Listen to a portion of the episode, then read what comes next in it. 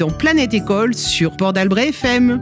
Ici, les enfants de l'école de Vieux-Boucau s'expriment, racontent les événements de l'école et partagent avec vous des comptines, des poésies ou des chansons. Attention les enfants, c'est à vous Bonjour, je m'appelle Hugo Lafari. Je suis en CM1 CM2 dans la classe de Madame Laetitia Laurent. Je vais vous raconter l'histoire de le renard et le raisin, puis Amine et les œufs. Le renard et les raisins.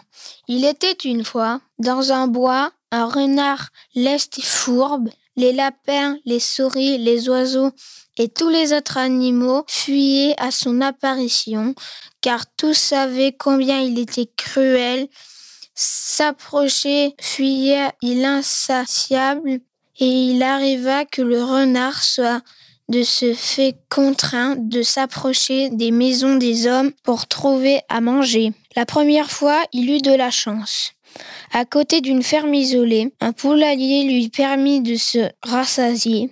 Sont-ils stupides ces hommes, laisser des poules si tendres et si grasses sans gardien se dit-il, en s'éloignant la gueule pleine de plumes?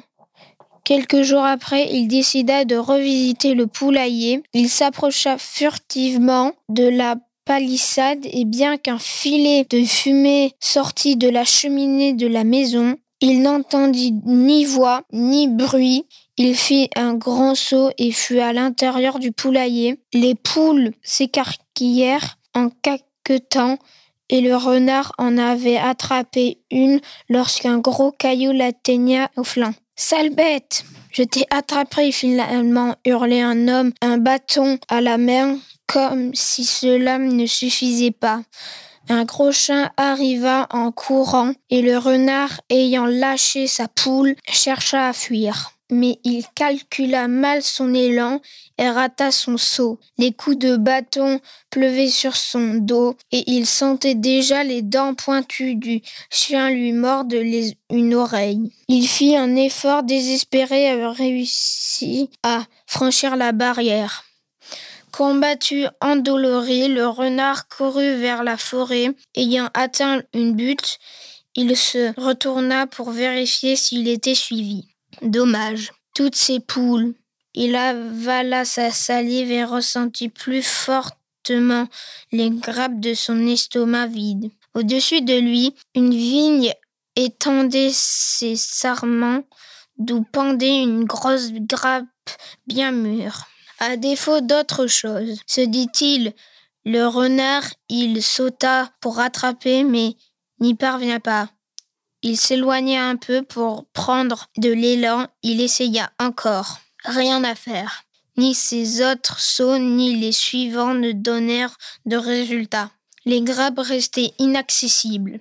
Une corneille qui l'observait se moqua de lui. Croix, croix Ce raisin est trop acide. Je reviendrai quand il sera mûr, dit à haute voix le renard et il gonfla sa poitrine pour se donner une contenance. Endolori par les coups, le ventre vide, il retourna vers sa forêt.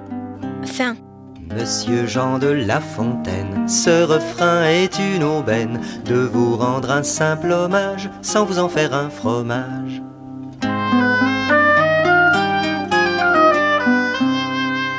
Vos histoires et vos fables sont toujours dans nos cartables. Du corbeau au laboureur, nous les connaissons par cœur. Monsieur Jean de La Fontaine, ce refrain est une aubaine de vous rendre un simple hommage sans vous en faire un fromage.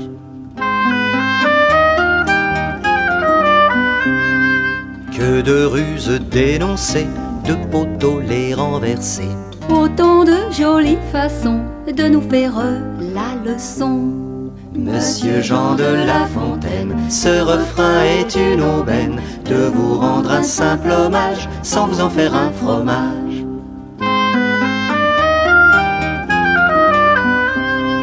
Vous parlez si bien en vers, usant de mille travers. Images et métaphores pour la raison du plus fort. Monsieur Jean de La Fontaine, ce refrain est une aubaine de vous rendre un simple hommage sans vous en faire un fromage.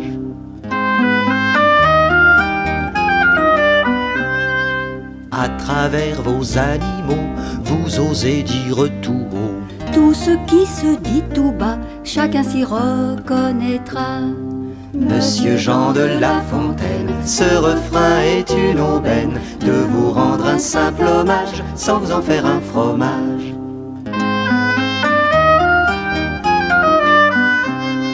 Pour vous tirer révérence et ses justes récompenses. Nous avons mis en musique vos plus fameuses répliques.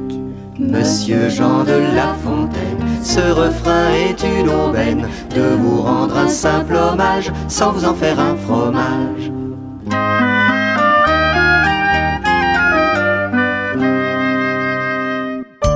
Planète École sur Port d'Albret FM.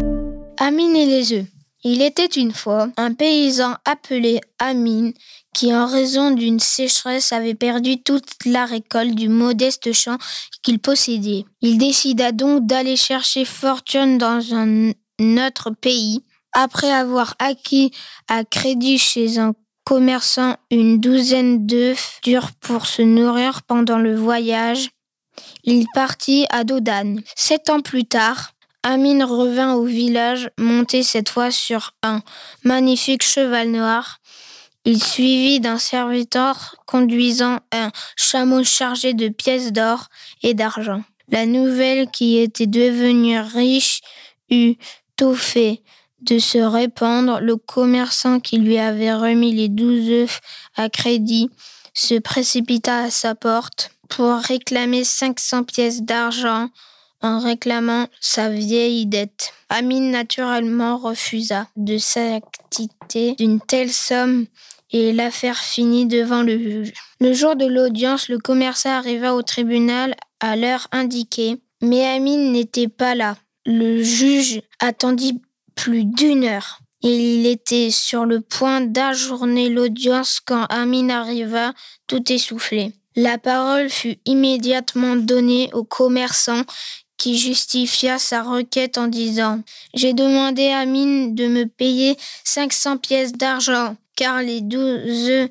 qu'il m'a achetés il y a sept ans auraient pu naître douze poussins. Ces derniers devenus poules et coqs se seraient multipliés. Il aurait fait naître d'autres poules et, et d'autres coqs et ainsi de suite. De sorte que sept ans plus tard, j'aurais eu une énorme poulailler. C'est vrai, s'exclama le juge. Tu as raison. Puis portons sur Amine un regard hostile et lui ordonna Toi, à présent, défends-toi. Mais auparavant, explique-nous la raison de ton retard. Amine ne se troubla pas. J'avais chez moi une assiette de fèves bouillies et je les ai semées dans mon jardin pour obtenir une bonne récolte l'an prochain. Le juge se mit à hurler. Sot, depuis quand les fèves bouillies donnent telle une récolte Amine répliqua sans hésitation. Et depuis quand les œufs durs donnent-ils naissance à des poussins? C'est ainsi qu'Amine gagna la promesse. Fin. Enfant des parcs, gamin des plages. Le vent menace les châteaux de sable façonnés de mes doigts. Le temps n'épargne personne, hélas.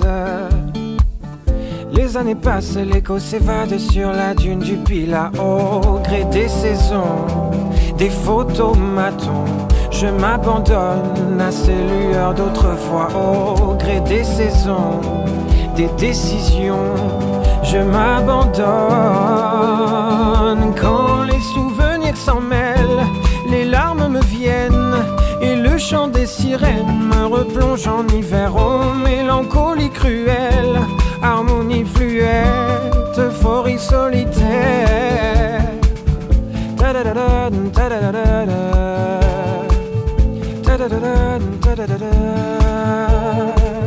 Combien de farces, combien de frasques, combien de traces, combien de masques avons-nous laissé là-bas Poser les armes, prendre le large.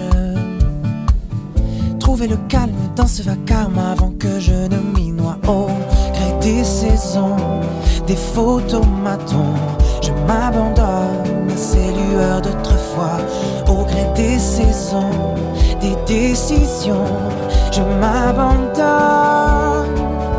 Quand les souvenirs s'en mêlent, les larmes me viennent et le chant des sirènes me replonge en hiver aux mélancolies cruelles, harmonie fluette, euphorie solitaire.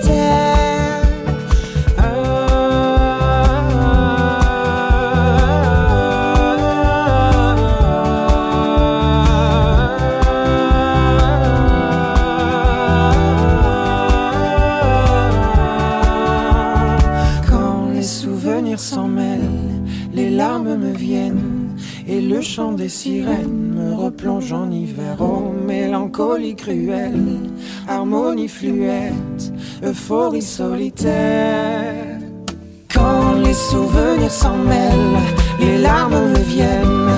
Et le chant des sirènes me replonge en hiver. Oh, mélancolie cruelle, harmonie fluette, euphorie solitaire.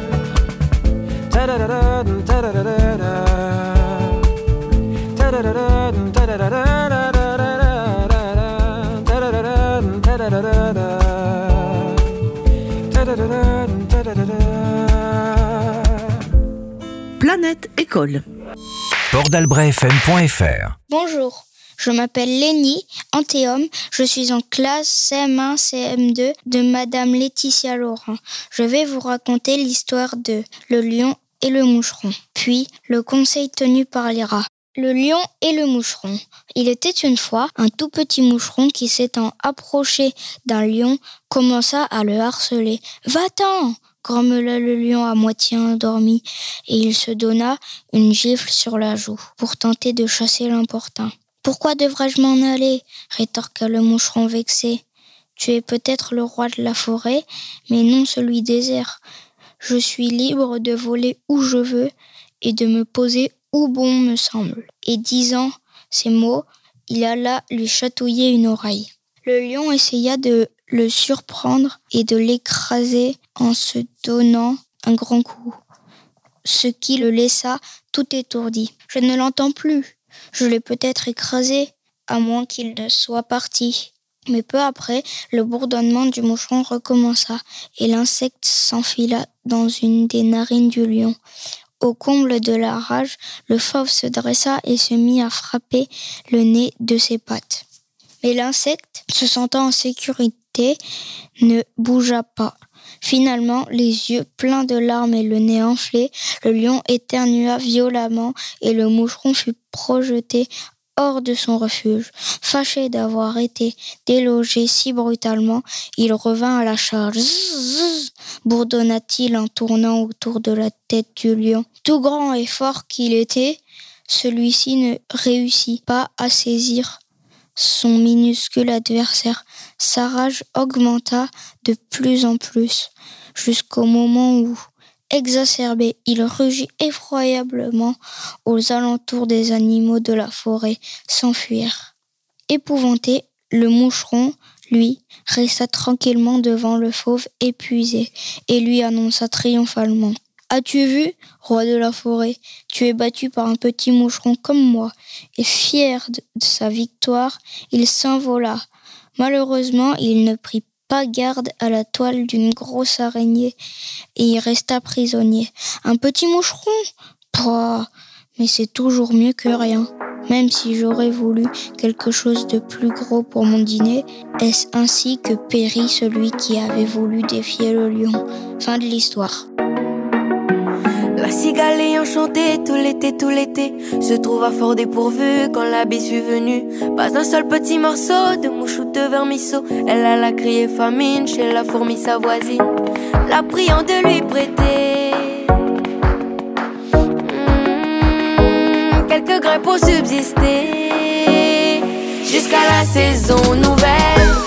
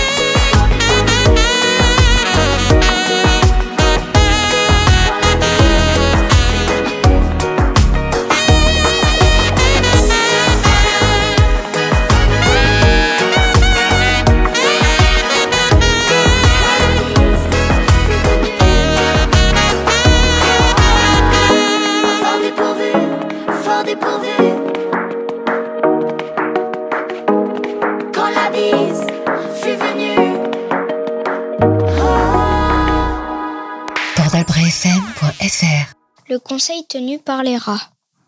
Il était une fois un gros chat tigré qui, sitôt arrivé dans une ferme, répandit la terreur parmi les rats de la cave. Plus aucun n'osait sortir de peur de finir entre les griffes du terrible félin.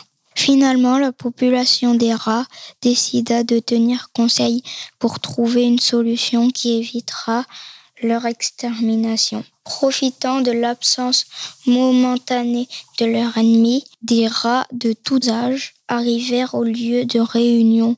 Chacun pensa résoudre le problème et fit des propositions. Toutes, malheureusement, étaient irréalisables. Construisons un- une énorme trappe exprès pour lui, avait suggéré un des participants, mais sans succès. Et si nous l'empoisonnions avait dit un autre, mais personne ne connaissait de poison pour chat. Une jeune veuve en colère, dont le mari avait été victime du chat, avait proposé Coupons-lui les ongles et les dents, ainsi il sera inoffensif, mais sa suggestion fut aussi écartée. Finalement, un rat plus sage que les autres grimpa sur la grosse lanterne qui éclairait l'assemblée et, en agitant un grelot, demanda le silence. Tous se turent pour l'écouter. Nous attacherons ce grelot à la queue du chat. Ainsi, nous saurons à chaque instant où il se trouve. Quand il s'approchera de nous, nous aurons le temps de fuir. Et même les plus faibles et les plus lents pourront se cacher.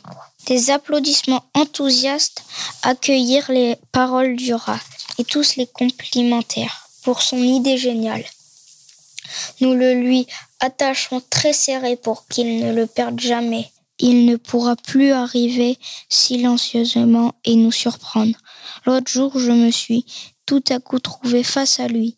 Vous pensez? Mais le rat qui était sage agita encore une fois la clochette pour calmer l'assemblée. Il faut décider maintenant qui ira attacher le grelot à la queue du chat. La salle se fit silencieuse, puis on entendit des murmures. Moi, je ne peux pas, parce que... Moi Non. Moi, j'irai volontiers, mais pas moi, moi non plus. Il ne se trouva personne d'assez courageux pour exécuter le plan, et la réunion se termina sans que rien ne fût décidé. C'est une bonne chose d'avoir des idées, c'en est une autre de les réaliser. Fin de l'histoire.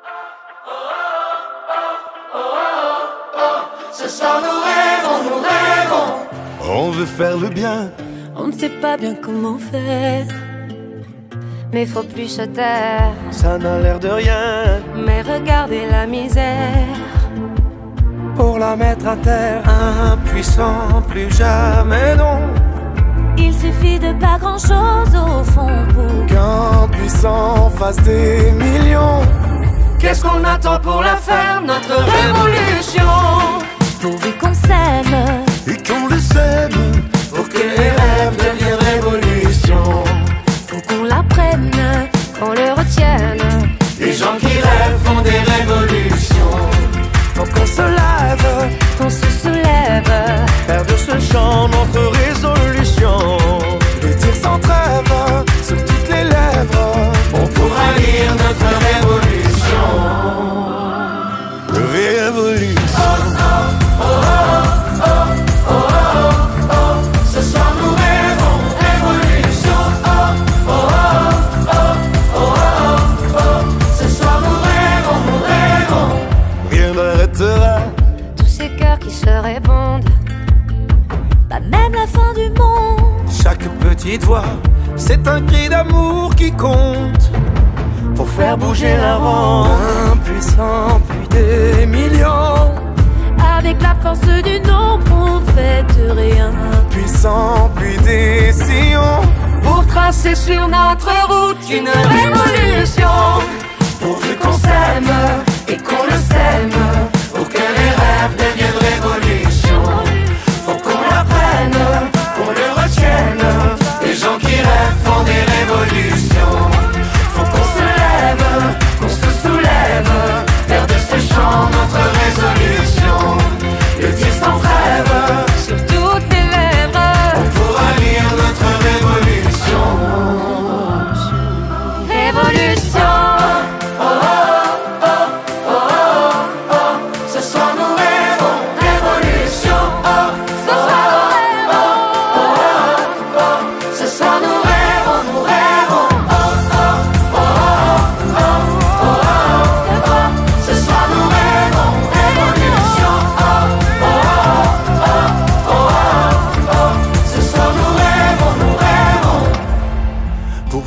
s'aime et qu'on le sème, que les rêves deviennent révolution.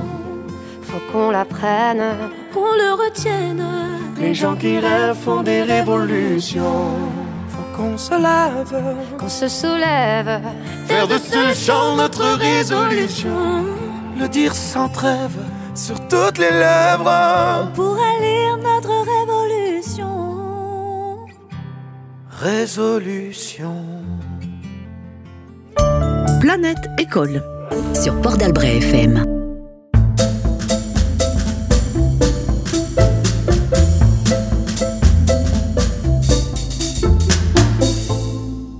Bonjour, c'est l'heure. C'est l'heure du conte. Êtes-vous bien installé? Détendu? La tête? Les bras? Les jambes? Petites oreilles écoutez L'histoire va arriver.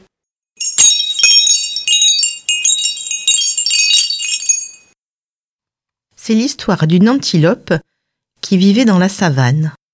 Il y a longtemps, très longtemps, elle habitait là.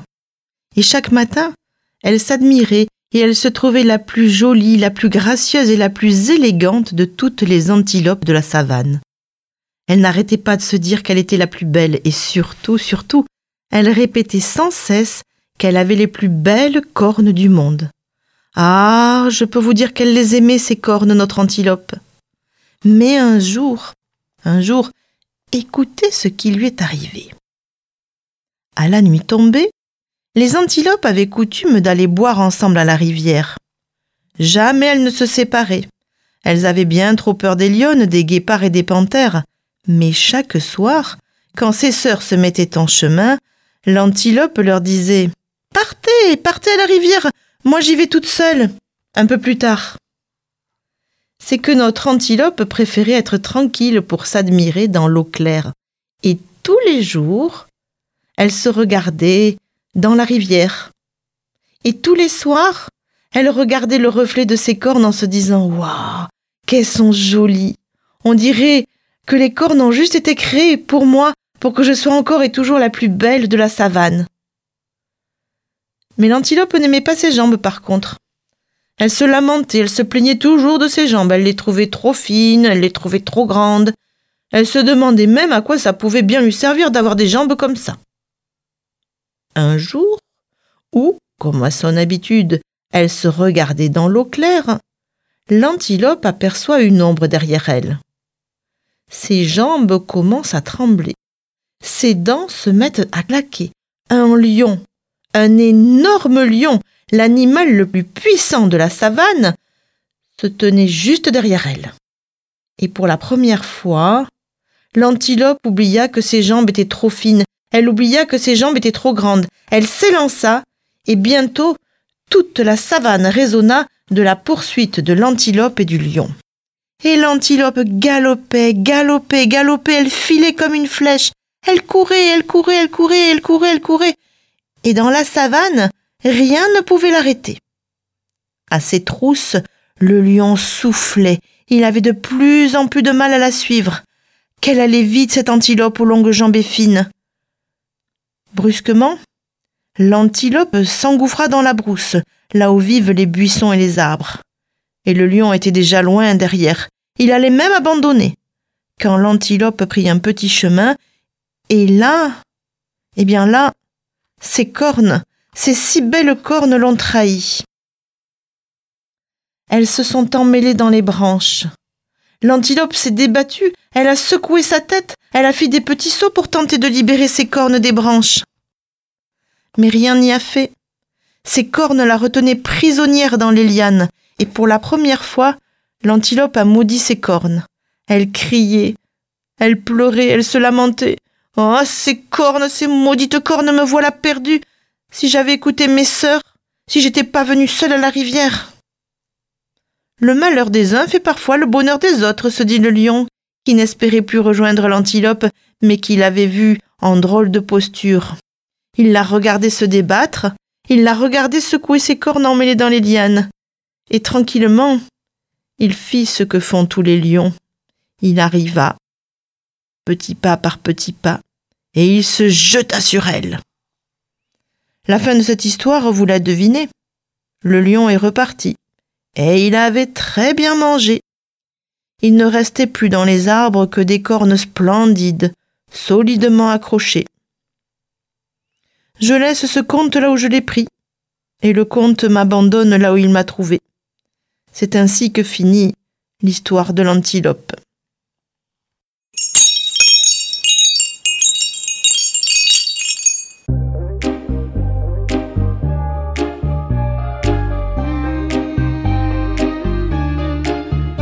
Autrefois, le rat de ville invita le rat des champs d'une façon fort civile à des reliefs d'ortolans.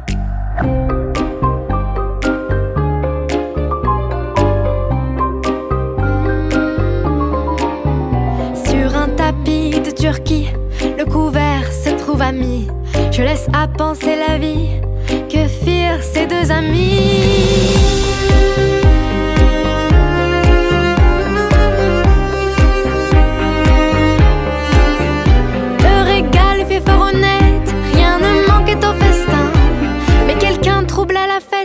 pendant qu'ils étaient en train. À la porte de la salle, ils entendirent du bruit. Le rat de ville détale, son camarade le suit. Le bruit cesse, on se retire, en campagne aussitôt. Et le citadin de dire Achevons tout notre euro. Oh, c'est cette île rustique demain. Vous viendrez chez moi, ce n'est pas, ce n'est pas que je me pique de tous vos festins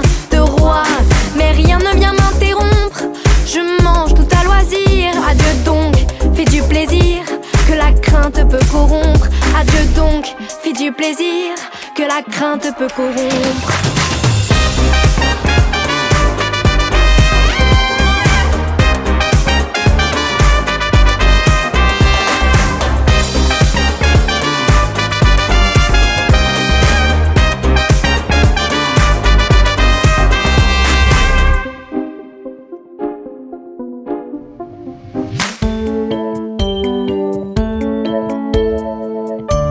C'était Sonia et les élèves de l'école de Vieux-Boucau.